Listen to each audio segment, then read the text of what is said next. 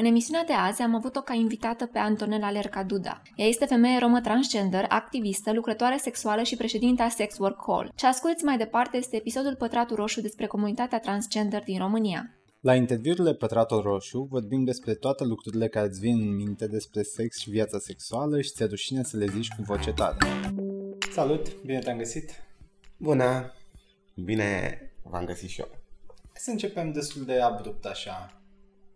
Cum e România față de când ai uh, descoperit lumea, comunitatea LGBT și cum e acum? Pentru că acum noi când ne-am întâlnit suntem la o perioadă destul de scurtă după parada Pride. Într-adevăr, Pride a fost superb, au participat uh, peste 10.000 de persoane. Ce pot să spun e că oamenii încep să încet încet uh, să se mai domolească, opinia publică devine din ce în ce mai uh, tolerantă. Da, dacă îmi spuneai acum 6 ani, 7 ani că o să avem o paradă de 10.000 de persoane, nu te credeam nici dacă îmi uh, jurai. Într-adevăr, uh, oamenii au mai uh, evoluat mental, sunt destul de deschiși la noi orizonturi și sunt destul de pregătiți să primească comunitatea LGBT și să cunoască subiectul mai îndeaproape. Cum ai caracterizat comunitatea asta? O caracterizare plină de o familie mare, o familie mare plină de iubire în toate culorile și în toate formele, o familie în același timp și oprimată de majoritatea, blamată pe nedrept, dar uh, o familie destul de puternică și unită, care începe ușor, ușor să arate că suntem în creștere întotdeauna, pe zi ce trece devenim mai mari, mai mulți și încercăm să ne sprijinim unul pe celălalt. Tu când ți-ai descoperit, cum, cum numești tu perioada aia? Perioada adolescenței, în care ți-ai dat seama că ai un corp în care nu te regăsești 100%. Dincolo de toate denumirile oficiale. Pentru tine cum e? Uh, la mine o poveste foarte veche și o poveste destul de ciudată. Eu uh, sunt și de etnie romă. La 14 ani, vreau nu vreau, a trebuit să mă căsătoresc familia a aranjat în așa fel încât să am o mireasă și m-am trezit uh, peste noapte că am o nuntă în trei zile. Uh, nu am putut să zic nimic uh, din cauza părinților, mă rog, mai mult tata, că mama oricum vedea că am uh, diferite uh, gesturi feminine, uh, foloseam uh, indumentele ei, hainele ei de femeie și atunci ea deja pricepuse chestia, doar tata insista să mă însoare cu jaca, cu uh, forța. În seara anunții nu s-a întâmplat absolut nimic pentru că nu simțeam nicio atracție față de sexul feminin și atunci uh, a doua zi, uh, dimineața la ora 9, trebuia conform tradiției să scot pe geam un cearșaf alb plin de sângele miresei uh, de fată mare, virgină și așa mai departe, mă rog, tâmpenii. Și atunci nu s-a întâmplat acest lucru, a început un scandal între familii, uh, am făcut un fel de sobor, uh, judecată și așa mai departe. Trebuia oarecum să motivăm de ce Antonella nu simte atracție față de această mireasă, de ce nu și-a îndeplinit funcția de bărbat. Și atunci am început să mergem pe la diferiți medici, care pe acea vreme, țin minte, aici vorbesc de anii 90, pe atunci fel și fel de diagnostice, de la uh, tulburări de comportament uh, până la nebună. Am stat și pe la psihiatrie și așa mai departe. Și atunci, uh, după mai multe controle, am ajuns la un endocrinolog care avea sub uh, aripa sa un student venit din Casablanca, din Maroc. Să nu uităm că Casablanca a fost primul oraș care a făcut o intervenție chirurgicală de schimbare de sex. Și uh, acest doctor îi spunea că nu știm ce are acest băiat. Și a, a spus, nu, stai, noi cunoaștem cazul de asta, se numește disforie de gen. Atunci a primit prima dată oficial diagnosticul de disforie de gen. Pentru că până atunci nu se știa de așa ceva în România. Practic, la mine la Iași am fost primul caz de uh, femeie transgender. Acest diagnostic m-a ajutat în mai multe sensuri. În primul sens, uh, m-a ajutat să scap de această mireasă nevoită, am avut o motivare că nu putem din puncte de vedere medicale și uh, la comunitatea romă, dacă îi duci o motivație medicală sau juridică, gata, e lucru sfânt pentru ei. Și atunci um, am început uh, primul, primul meu tratament hormonal, prima pastilă. Oricum, eu simțeam că nu mă regăsesc în corp de băiat pentru că nu-mi plăcea și practic eram tristă când mă uitam între picioare, când mă duceam să mă piș la baie. Uh, eu nu mă duceam să mă piș în picioare ca băieții, mă așezam jos ca fetele pentru că uh, simțeam că, că așa ar fi normal pentru mine. Și am început să colind mai mulți endocrinologi după ce am avut acest uh, diagnostic. Foarte mulți nu luau în serios acest diagnostic și nu îmi dădeau nici măcar tratament hormonal și am preferat să plec în afara țării pentru că nu reușeam să-mi duc tranziția până la capăt în România. Vreau să explorăm puțin mai mult perioada aia de adolescență și chiar copilărie. Că mi se pare foarte important momentul în care nu-ți găsești locul și în care nu te identifici cu ceea ce biologic sau social ar trebui să fii. Și eu sunt curios de două aspecte. Primele semne când au apărut cam pe la ce vârstă și cum a fost în perioada adolescenței când îți faci un anturaj, îți faci grupuri.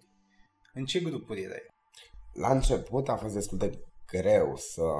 Aveam o feminitate destul de evidentă. Eram uh, destul de vizibilă și în comunitatea romă m- mm, e destul de dificil să-ți faci un coming out și să spui da, vreau să fiu femeie trans, da, vreau să fiu gay, da, vreau să fiu lesbic. Doar că tot anturajul meu și toate prietenele și prietenii mei uh, o luau ca pe o joacă și spuneau, ah, îi trece, când crește, îi trece. A fost destul de ok, doar că uh, mergeam mai mult în grupurile de fete și nu în cele de băiați. Simțeam că aparțin Uh, comunității și, mă rog, simțeam că aparțin de zona feminină pentru că nu mă regăseam să mă duc cu băieții la un fotbal sau uh, altceva.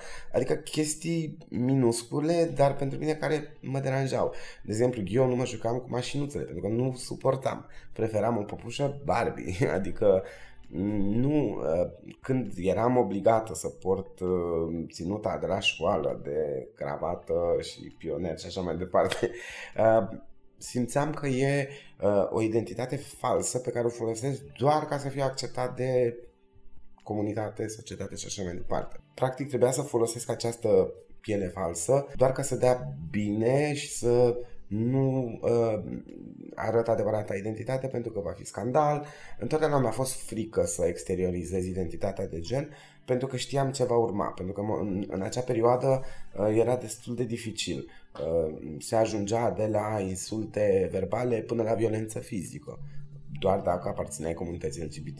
Și atunci uh, frica asta de a, de a face coming out de teamă, de orice, am, m-a m-a ținut așa pe loc și m-a, m-a forțat să port uh, haine masculine, să um, fac activități mai mult spre genul masculin decât spre feminin.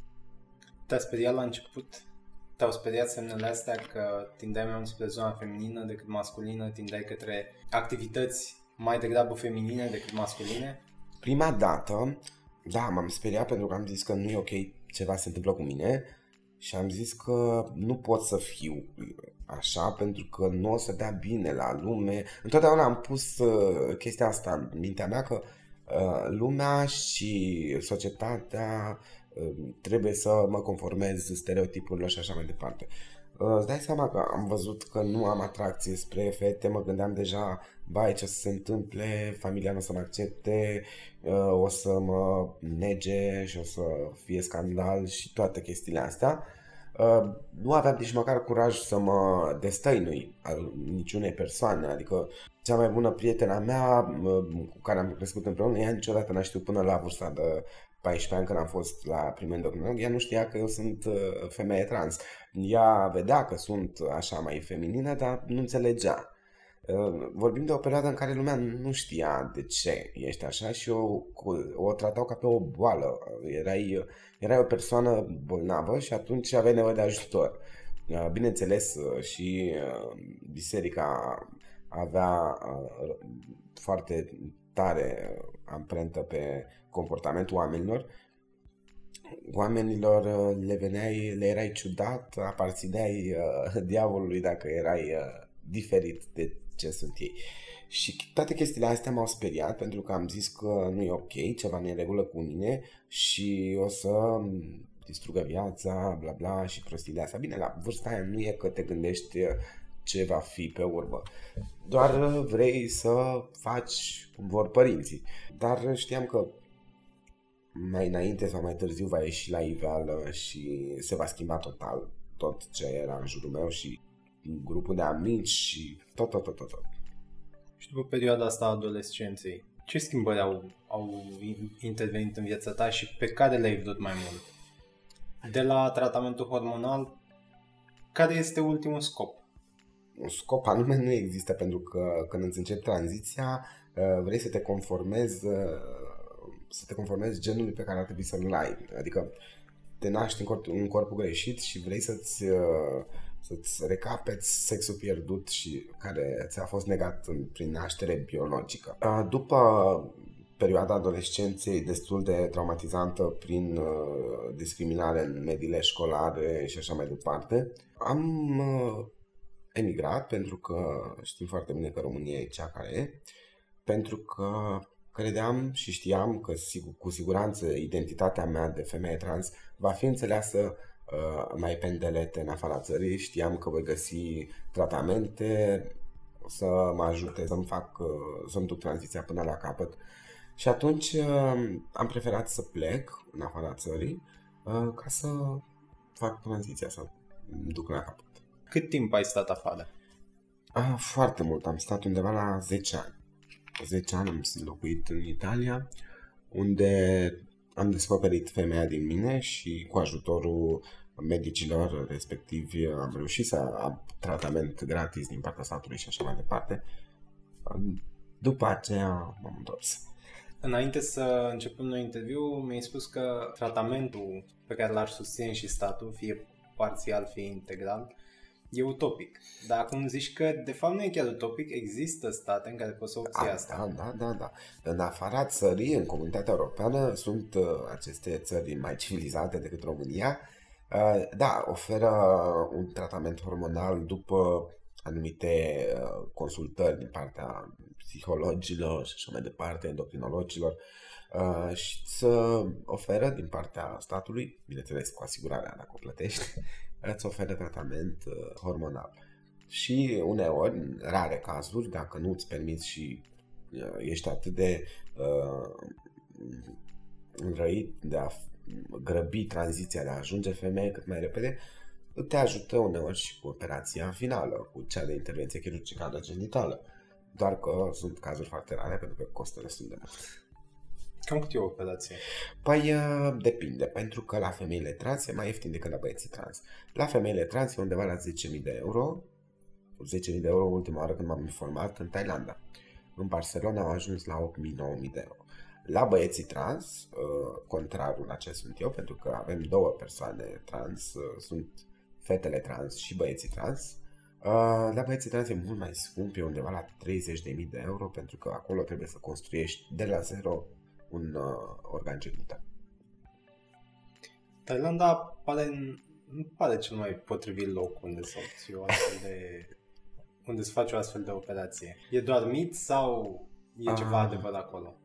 Mai, ceva adevăr este, pentru că în Thailanda sunt foarte multe persoane, mai ales doctori, care vor doar partea financiară și îți fac acolo treaba așa de mântuială, fiind o rutină, pentru că ei operează undeva la 24 de ore câte un caz nou, câte un caz nou, atunci pentru ei nu, au mai, nu mai sunt atât de uh, mult uh, interesați în partea estetică, vizibilă, ci doar acolo măcelărie. Bla bla, ai venit, ai plătit, te-ai operat, pa. Ai venit, ai plătit, te-ai operat, pa. Adică nu, nu mai... Uh, nu mai e ceva nou în a schimba sexul, adică uh, în care să se, um, să se bage doi medici, trei medici, să uh, facă, nu știu, cu calm, cu experiențe și toate astea. E ceva la ordinea zilei, ca și cum ți-ai operat de amigdalite.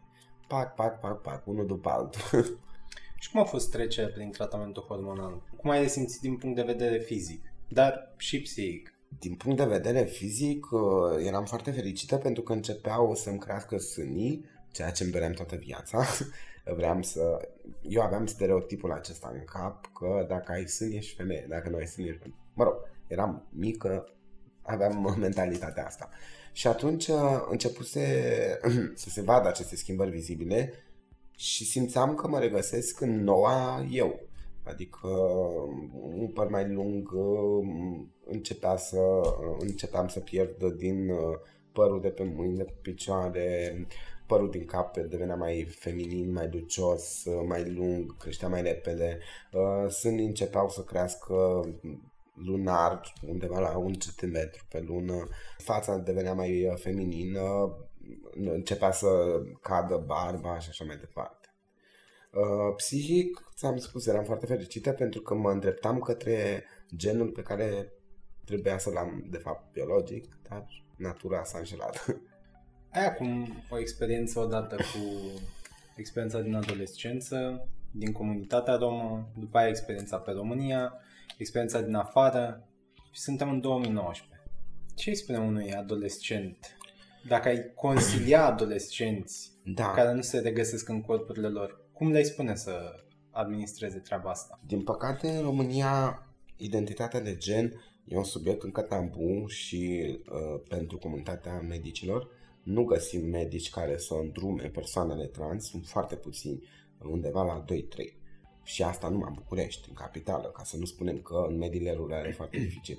Eu primesc zilnic mesaje, fiind o persoană destul de asumată public, primesc destul de des mesaje din partea adolescenților uh, trans și băieți și fete și uh, încerc să îi îndrum pe cât posibil către un doctor endocrinolog ca nu cumva să exagereze cu tratamentul, ca nu cumva să iau supradoză și așa mai departe.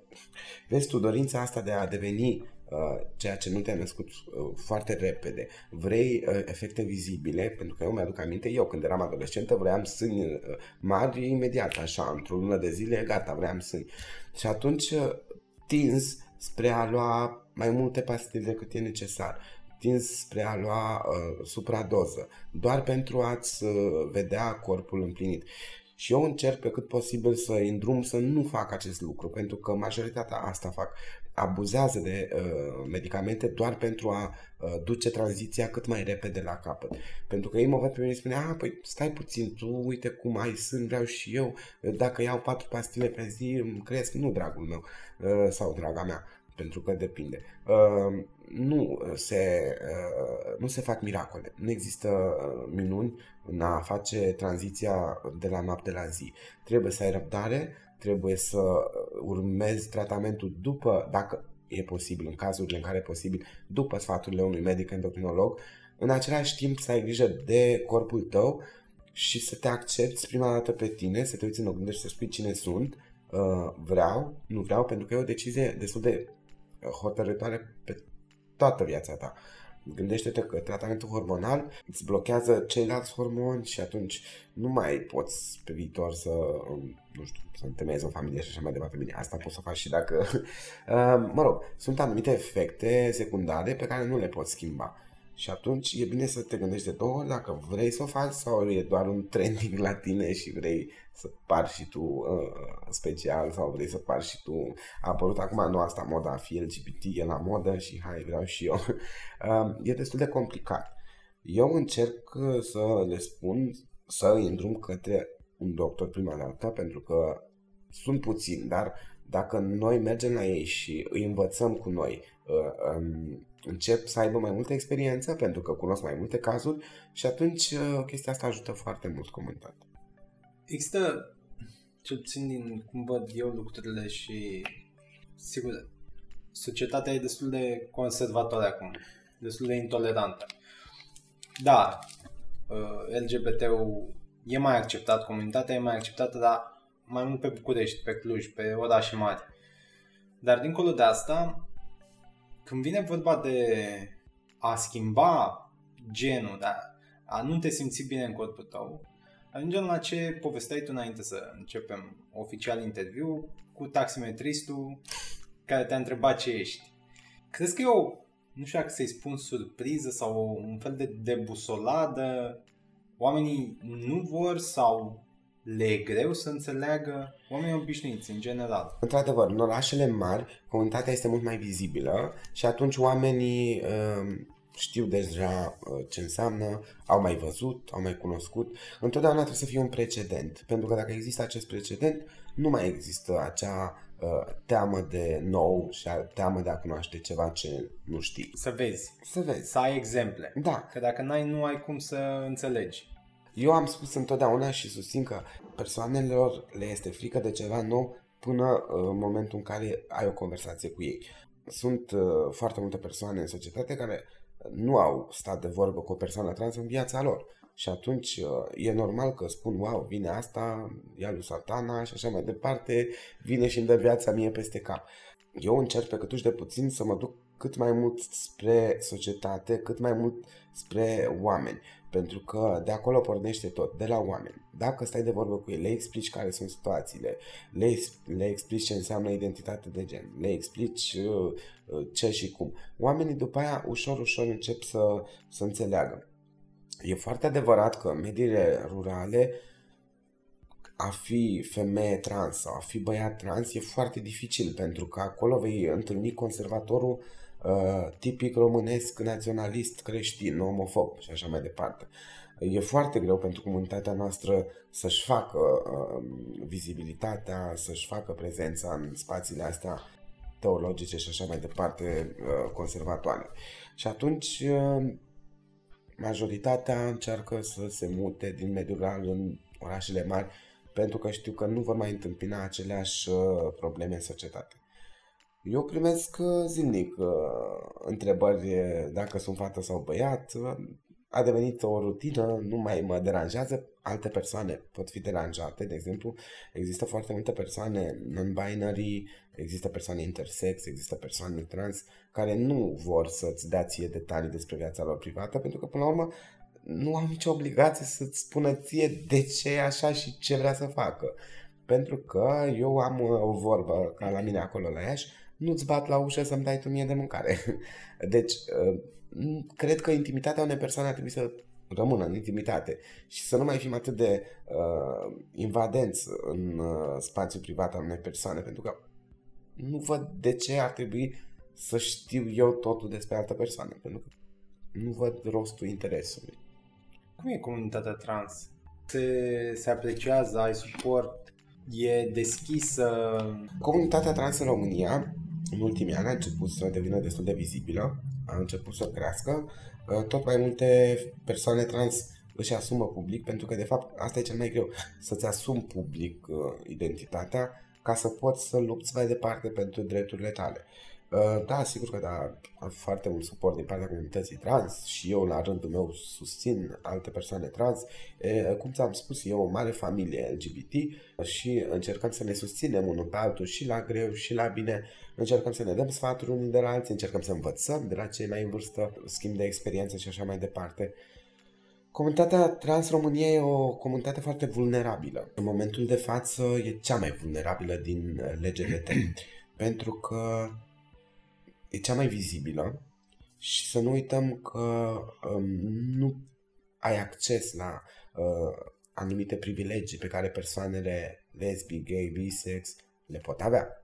Uh, o persoană trans, uh, cel puțin femeie, e foarte greu să-și găsească un loc de muncă pentru că oamenii tind mai mult să se uite la buletinul tău și nu la tine ca persoană și tind să-ți uh, sexualizeze identitatea mai mult decât ar fi necesar uh, și atunci intervine acest, această transfobie și e foarte dificil. Foarte multe fete atunci se satură să încerci la un loc de muncă, la două, la trei, la patru, mergi la 10 interviuri, mergi la 20 și atunci, din păcate, apelează la munca sexuală care, din păcate, e cea care e în România și majoritatea femeilor trans din România, undeva la o mie de fete trans avem care practică munca sexuală. Tocmai din această cauză, pentru că nu reușesc să aibă un loc de muncă normal. Înainte să dezvoltăm puțin subiectul muncii sexuale, uh-huh. ai spus că e cea mai vizibilă. Când zici vizibilitate, te referi fix că e vizibil și că nu, spre deosebire de persoanele gay, e vizibil că sunt într-o tranziție sau vizibil pentru că Deci, noi uh, îi spunem așa în engleză, passing, știi? Adică să treci neobservată pe stradă. Gen. Uite, de exemplu, facem un experiment. Dacă eu și cu tine mergem pe un trotuar, eu îți garantez că toate privirile vor fi spre mine, niciuna spre tine. Pentru că uh, oricât de feminin aș vrea să par, oricâte intervenții chirurgicale mi-aș face și așa mai departe, întotdeauna uh, în public cel puțin atragi priviri pentru că, nu știu, nu mi-am explicat niciodată de ce se uită toată lumea la mine, dar nu e același uh, passing ca o persoană care se conformează stereotipurilor societății. Pentru că dacă eu, uh, nu știu, într-o zi uit să-mi fac barba și merg cu barba pe stradă, îți dai seama că nu este, nu e Uh, nu e normalitatea aia a societății și atunci lor li se pare ciudat, li se pare ceva ieșit din comun. Și atunci, uh, da, vizibilitatea asta în public, în spațiu public, e, e foarte dificilă pentru femeile trans în special. Pentru că băieții trans uh, fac aceste injecții, le cresc barba și merg pe stradă ca niște bărbați normal, nu știi ce au între picioare.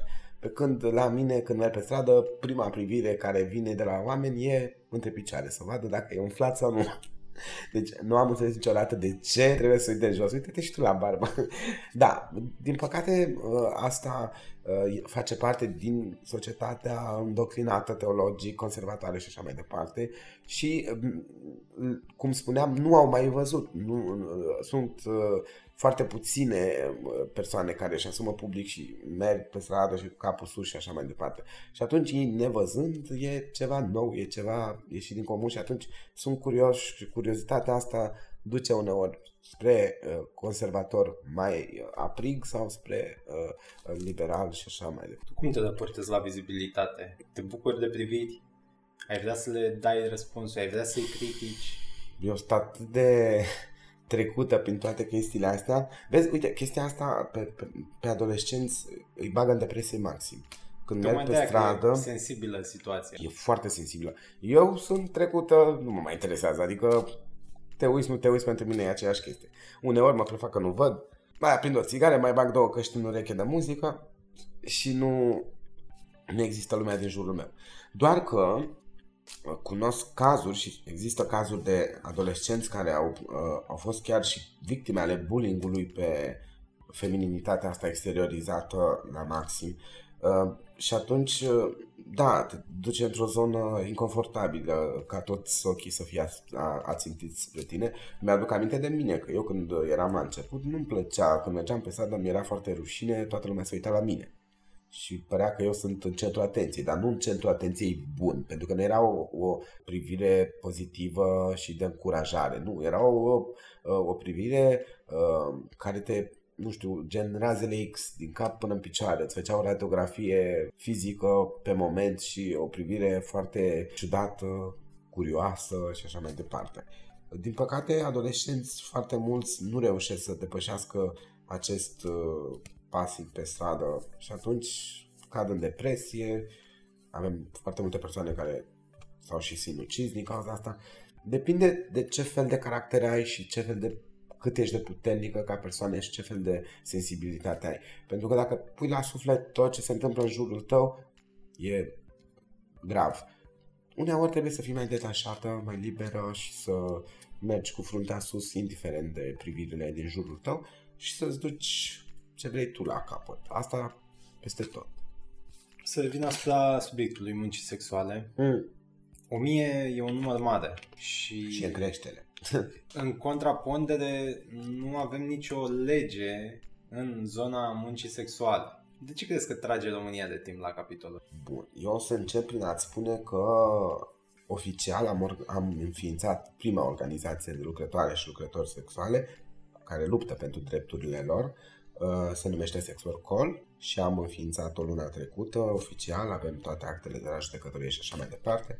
Am făcut și primul nostru protest la Parcul Izvor uh, pentru a cere dezincriminarea muncii sexuale de urgență. Munca sexuală e un subiect tabu, deși e foarte dorită. Eu vreau să-ți spun că în site-urile de matrimoniale unde îți ofer serviciile de escorting, am ajuns undeva la numere mari. 10.000, 20.000 de persoane care practică sexul. în toate formele. Să nu uităm că suntem numărul unu în Europa la videochat. Adică vrea să spună ceva. Oamenii uh, știu că există, doar că pudicul, pudismul ăsta și uh, religia, mă rog, așa zisa moralitate promovată de religie, nu ne lasă să mergem mai departe de stadiul tabu. Și atunci uh, încercăm pe câtuși de puțin să cerem măcar dezincriminare, ceea ce înseamnă să devină nici ilegală, pentru că în momentul actual este pedepsită cu amenzi, amenzi usturătoare, care îți pun piedici în tot ceea ce vrei să faci în viață, în orice împrumut vrei să faci în bancă și așa mai departe. Și aceste amenzi pot ajunge uneori chiar și la închisoare. Noi, desigur, cerem dezincriminarea și colaborăm cu organizații uh, internaționale, cum e IRCRC, PICUM și așa mai departe. Încercăm să punem subiectul pe tablă, pe masa legiuitorilor și să le spunem că fenomenul este în floare, este în creștere și trebuie uh, numai decât uh, pus sub protecție pentru că e destul de grav, traficul uman există și știm despre el, doar că ne facem că nu există. Să nu uităm că noi exportăm cele mai multe lucrătoare și lucrători sexuali în afara țării. Ori în centrată Europa găsești 70-80% persoane care practică din România. După dezincriminare, noi am vrea modelul de Noua Zeelandă. Modelul suedez nu-l vrem, ceea ce mi-a fost propus din partea partidelor politice de curând. Modelul suedez înseamnă incriminarea clienților și nu a fetelor, dar e aceeași tâmpenie, pentru că dacă tu incriminezi uh, băieții, clienții și așa mai departe, atunci ei uh, pâinea de la gură lucrătoarelor și lucrătorilor. Următorul pas ar fi legalizarea și trecere uh, ca muncă normală, ceea ce e, pentru că munca sexuală este o muncă și atunci, uh, dacă este o muncă, trebuie pusă și sub protecție și sub uh, impozitare și așa mai departe sub uh, aspectul medical, sub aspectul financiar și așa mai departe. Ziceai de modelul din Noua Zeelandă. Are ceva special? Da, modelul din Noua Zeelandă um, a dezincriminat total, adică e într-o zonă gri nu e nici legală, nici ilegală. Poți să o practici, doar că nu ai nicio protecție, nu plătești impozite, neplătind impozite nu o să ai pensie la bătrânețe, serviciile medicale sunt private și atunci trebuie să plătești. Nici acolo nu e perfecțiune, nu există perfecțiune, doar că nu mai este incriminată și nu primești amenzi și poți să o practici liniștit. În uh, modelul uh, din Noua Zeelandă, pe care noi l-am dorit, e uh, ca și cum uh, am dezincriminat homosexualitatea în 2001. Cam aceeași chestie. Da, la, la același cadru mă gândeam și... Da, desigur, e cam aceeași chestie. Nu s-a întâmplat din 2002 pada de Pride, dar a venit cumva natural în timp și de la acceptare până la recent șapte cupluri care dau în judecată statul. Uite, eu vreau să-ți spun că mă întorc recent de la Pride Paris, unde a fost superb, undeva la 700.000 de oameni, un milion de oameni, și vreau să spun că în toată comunitatea LGBT și în toate camioanele a fost, uh, unde am fost și eu, acest camion al lucrătoarelor și lucrătorilor sexuali. Pentru că e o minoritate sexuală, e o minoritate ca și LGBT și atunci uh, sunt uh, împreună foarte multe fete trans și practică munca sexuală și atunci vrem, nu vrem, duce spre această zonă de intersecționalitate între identitate de gen și muncă sexuală. Și uh, acolo a fost uh, această, acest camion al uh, lucrătorilor și lucrătoare sexuale prin care se cerea public dezincriminarea. Anul acesta foarte multe uh, organizații internaționale ca ILGA, Europe, LGBT și așa mai departe cer oficial dezincriminarea muncii sexuale peste tot, pentru că în mai multe țări e la fel ca în România, în altele mai bine, în altele mai rău. În Franța cum e? În Franța este modelul suedez, cu incriminarea clienților, de aia se cere dezincriminarea totală, adică nici pe clienți, nici pe lucrătoare și lucrători, dar să fie uh, uh, liber să se practice, să practic să faci ce vrei tu. Ți pare mai dăunătoare incriminarea clienților? Pentru că din punctul meu de vedere, dacă e consecințele sunt altele și creezi un fel de precedent. În momentul în care da. dai, nu știu, 10 amenzi, Modelul suedez uh, a fost supus uh, mai multor teste. Anul acesta va fi conferința uh, mondială asupra modelului suedez la care voi participa, ca și Sex Work în România. Modelul suedez a fost supus acestui test și s-a demonstrat științific dovedit cu persoane și așa mai departe că nu a făcut altceva decât să îngreuneze situația și să ducă spre mai multă violență în zona femeilor uh, care practică munca sexuală stradală. Chiar acum două săptămâni, din păcate, la Paris a fost înjunghiată o femeie, o româncă, care, care practica munca sexuală într-un parc, tocmai de un client care și-a primit amendă și acest client de frustrare că a fost amendat, că a fost prins sau nu știu, habar n-am de ce, s-a dus și a înjunghiat-o. A crescut violența asupra uh, practicanților muncii sexuale de când cu modelul suedez. Și atunci, dacă dezincriminezi total, adică nu mai dai amenzi nici fetelor, nici clienților, atunci e o utopie pe care eu o visez perfectă. Pentru că nu mai există niciun motiv uh, prin care să uh, le fie frică oamenilor. Bine, doar motivul să nu te vadă nevastă ta, habar n-am. Doar că... Motivele morale. Morale. Moralitatea da. e discutabilă. Da, mă rog. Și atunci ar fi mult mai ok pentru, și pentru lucrătoare și pentru clienți. Dă-mi un verdict optimist. Când crezi că ar face România pasul ăsta spre dezincriminare? Ei, eu visez multe. Aș zice că pe viitor, undeva la 20 de ani, da, s-ar putea să avem o dezincriminare totală. E, e un pic mai pesimist decât mă așteptam. Da, din păcate, da. Uh, în schimb, uh, sunt optimistă că va fi o discuție și că oamenii vor uh, începe să vorbească de subiectul acesta. Ceea ce e un pas foarte important. Să nu uităm că avea o organizație care luptă pentru drepturile lucrătoarelor și lucrătoarelor sexuale în România, până acum nu a existat din 89. Sunt 30 de ani în care nimeni nu a vorbit în numele comunității de, de lucrătoare și lucrători sexuali.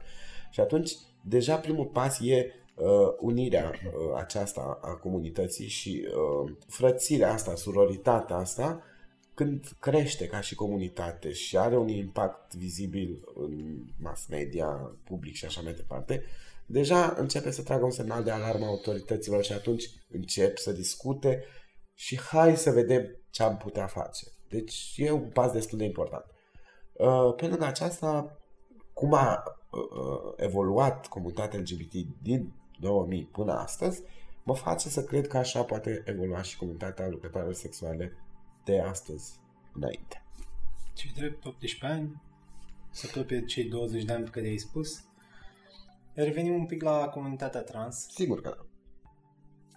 Eu am o credință că fiecare minoritate, de mhm. orice natură fie, de la rasială până la sexuală și religioasă, devine mai vizibilă în momentul în care există un vector de imagine. Cum s-a întâmplat în afară, și aici mă gândesc la Marea Britanie, Elton John a zis că e gay. Și dintr-o dată comunitatea cumva era mai în regulă, era mai... Nu cred că înțeleg întrebarea. Un vector. Ce vrei să spui cu un vector de imagine? Adică un om sau... O persoană asumată public, un lider. O persoană asumată public, lider, dar care să aibă o, să aibă o influență în societate. Și asta vreau să te întreb, dacă ți se pare că e nevoie de așa ceva sau oamenii per total pot deveni acest vector de imagine? Uh, eu o să iau uh, un exemplu, pentru că dacă tot sărbătorim 50 de ani de la Stonewall, eu o să iau exemplu femeilor trans care au pornit acea revoluție. Uh, a pornit doar cu femeile trans care erau lucrătoare și lucrători sexuali. Și asta mă face uh, să mă gândesc și să mă merg cu gândul la acest vector care spui tu, că împreună oamenii fac chestiile astea. Adică acei oameni s-au dus și au dat cu pietre în acel bar și în poliție, oamenii împreună. Nu e că au avut un icon sau o imagine a unei persoane publice asumate care îi îndruma. Nu. A fost de la sine și de la uh, uniunea asta între persoane și suroritatea între ele. În România, da, ar fi ok să ducem un mesaj uh, în spațiu public, dar nu ca o persoană singulară, ci ca, ca, ca comunitate întreagă, ca o familie. Pentru că atunci când suntem mai mulți, suntem mai puternici. Dacă e o persoană singură, interesele personale intervin și atunci nu mai, nu mai faci activismul ăla pentru comunitate, ci mai mult în interes și în folos personal pentru că ești singură și bla bla. Dar atunci când e comunitatea întreagă uh, și toate nevoile comunității sunt spuse de oameni, atunci e mult mai ok. Adică pentru mine, eu cred că cel mai important e să fie cât mai mulți oameni să pornească, nu, nu o persoană care să o divinizăm și bla bla. Nu. Mi se pare o tâmpenie asta. Cât de mare ar fi comunitatea trans în România? Foarte mare. Uh, date oficiale nu există pentru că, din păcate, uh, nu reușim să ajungem la toate persoanele trans care le cunoaștem, pentru că în mediul rural sunt foarte multe persoane pe, de care nu știm. În afara țării sunt foarte multe persoane trans care practică munca sexuală pe care nu le știm. Adică doar eu știu undeva la 100 de persoane în afara țării, prin diferite țări. Și cele care nu știm, nu știm. Uh, e destul de mare și e în continuă creștere pentru că văd foarte mulți adolescenți care încep să uh, își asume public și să știi, vezi pe Facebook că își pune pe profil un stag trans, spune uh, vreau la Pride. Chestii de astea mici uh, trimiteri către comunitate și atunci realizezi că ar vrea să-și facă coming out, doar că nu e pregătit. Dar e ok. Pentru că dacă nu sunt ei pregătiți, suntem noi acolo și pentru ei. Eu îți mulțumesc. Mai departe, te las cu cel mai dificil segment al miturilor aduse de Dana. Sper să vă descurcați. Bună, Antonella! Bună, dragă! Suntem la partea în care aflăm ce cred oamenii din online despre persoanele trans, așa că să începem cu ideea că transul și uh, persoanele drag queen sunt fix același lucru. Greșit, nu, nu sunt același lucru. Uh, identitatea trans, identitatea transgender, e foarte diferită de persoanele drag. Persoanele drag queen fac aceste show-uri în cluburi, în evenimente și așa mai departe, doar uh, perioadă limitată o oră, o oră jumate.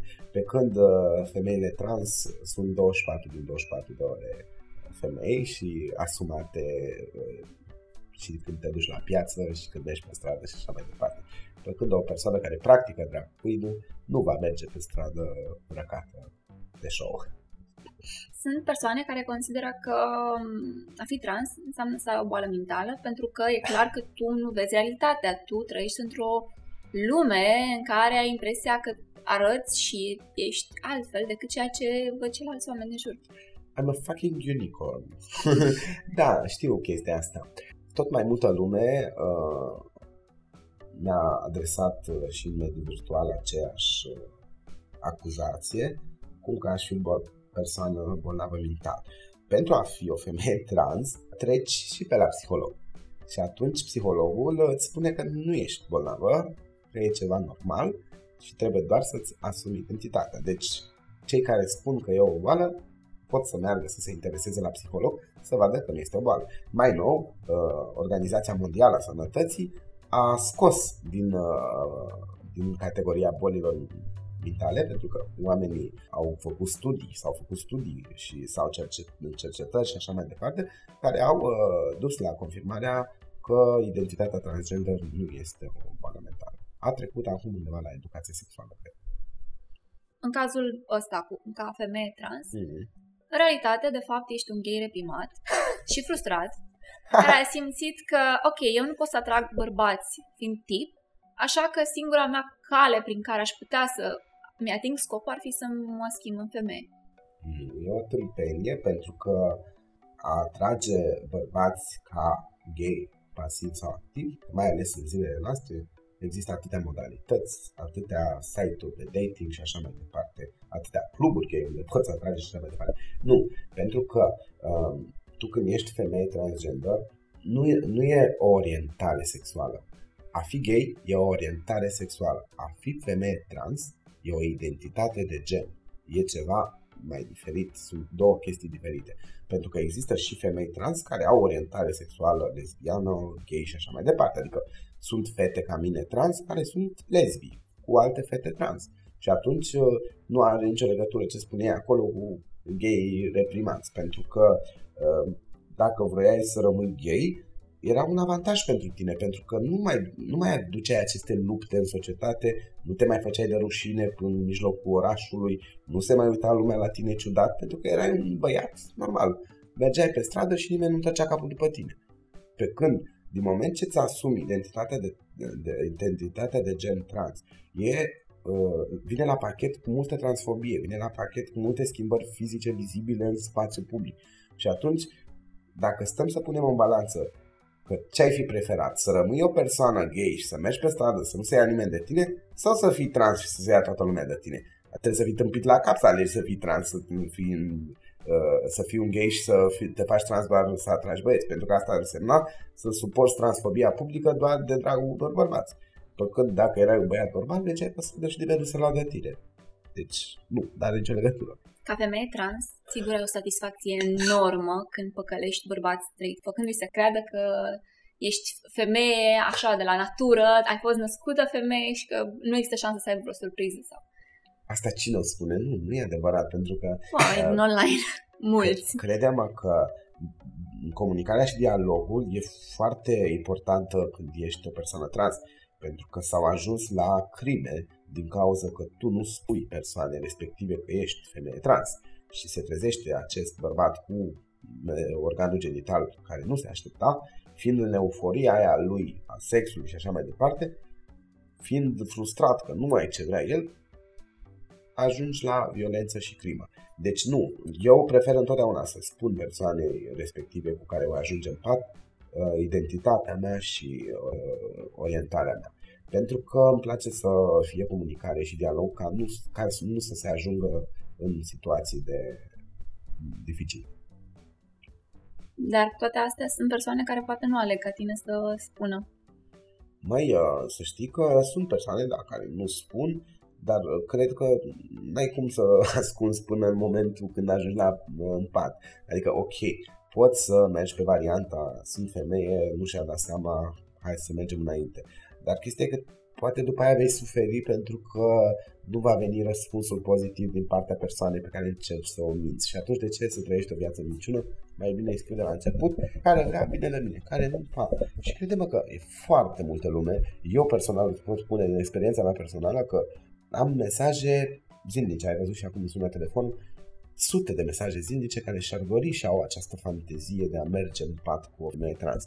Doar că în uh, mediul privat nu, nu și-ar asuma public și nu s-ar afișa.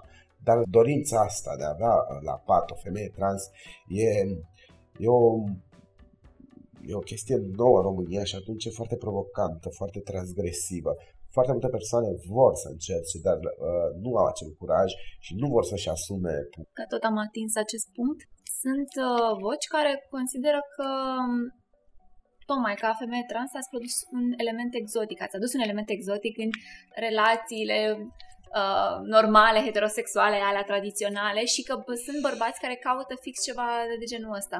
Da, uh, majoritatea bărbaților uh, pe care eu i-am întâlnit vor uh, această exotizare a identității de, de gen a dus spre dorințele astea de transgresiune, de încercarea ceva nou, încercarea o femeie cu un organ genital masculin, uh, nu știu, fel și fel de uh, jocuri erotice și așa mai departe. Eu sunt sătulă până peste cap. Uh, practic, munca sexuală și pentru mine e ceva la ordinea zile și știu bărbații ce vor. Practic, uh, dacă stăm să o luăm așa, și eu uh, știu cam ce stă în mintea lor. Da, sunt uh, foarte mulți care vor să încerce. Și continuarea ar fi fost că distrugeți căsnicii așa. Pentru că bărbatul respectiv, când va, se va întoarce la femeia lui, va avea alte pretenții. Băi, uh, eu uh, toată viața mea m-am întrebat de ce vin bărbații la mine. Uh, și nu am înțeles niciodată. Nici până în ziua de azi. Acum, uh, ei când vin la femeile trans, uh, își redescoperă uh, adevărata uh, orientare și adevărata sexualitate. Nu este vina noastră că ei au trăit reprimat și au trăit uh, în ipocrizie doar de dragul de a fi acceptați de societate. Eu personal am cunoscut o persoană care era căsătorit de peste 10 ani cu o fată și forma un, o familie cu copil. Era atât de reprimat, după ce a mers prima dată la mine, a păcat divorț. și am zis, what the fuck, n-am făcut o chestie asta. Își redescoperise identitatea, a vrut să, acum este o femeie trans superbă, uh, și-a descoperit identitatea de gen și și-a asumat-o mai târziu, dar și-a asumat-o. Ca să nu uităm de cazul Kardashian. Bine, înainte e, e la Vern Cox, e, sunt altele care... Băi, majoritatea persoanelor care își asumă public sunt foarte mult inspirate de activiști și activistele trans, nu de vedete. Că vedetele, privilegiu și banii își spun cuvânt. Doar că activistul te susține indiferent că ai o situație financiară proastă sau bună. Asta e un mit pe care l-am aflat uh, de la părinții mei. Se pare că foarte mult în perioada asta comunistă circula zvonul că persoanele trans sunt acelea care, în momentul în care își doresc să facă sex cu o femeie, deodată aveau penis.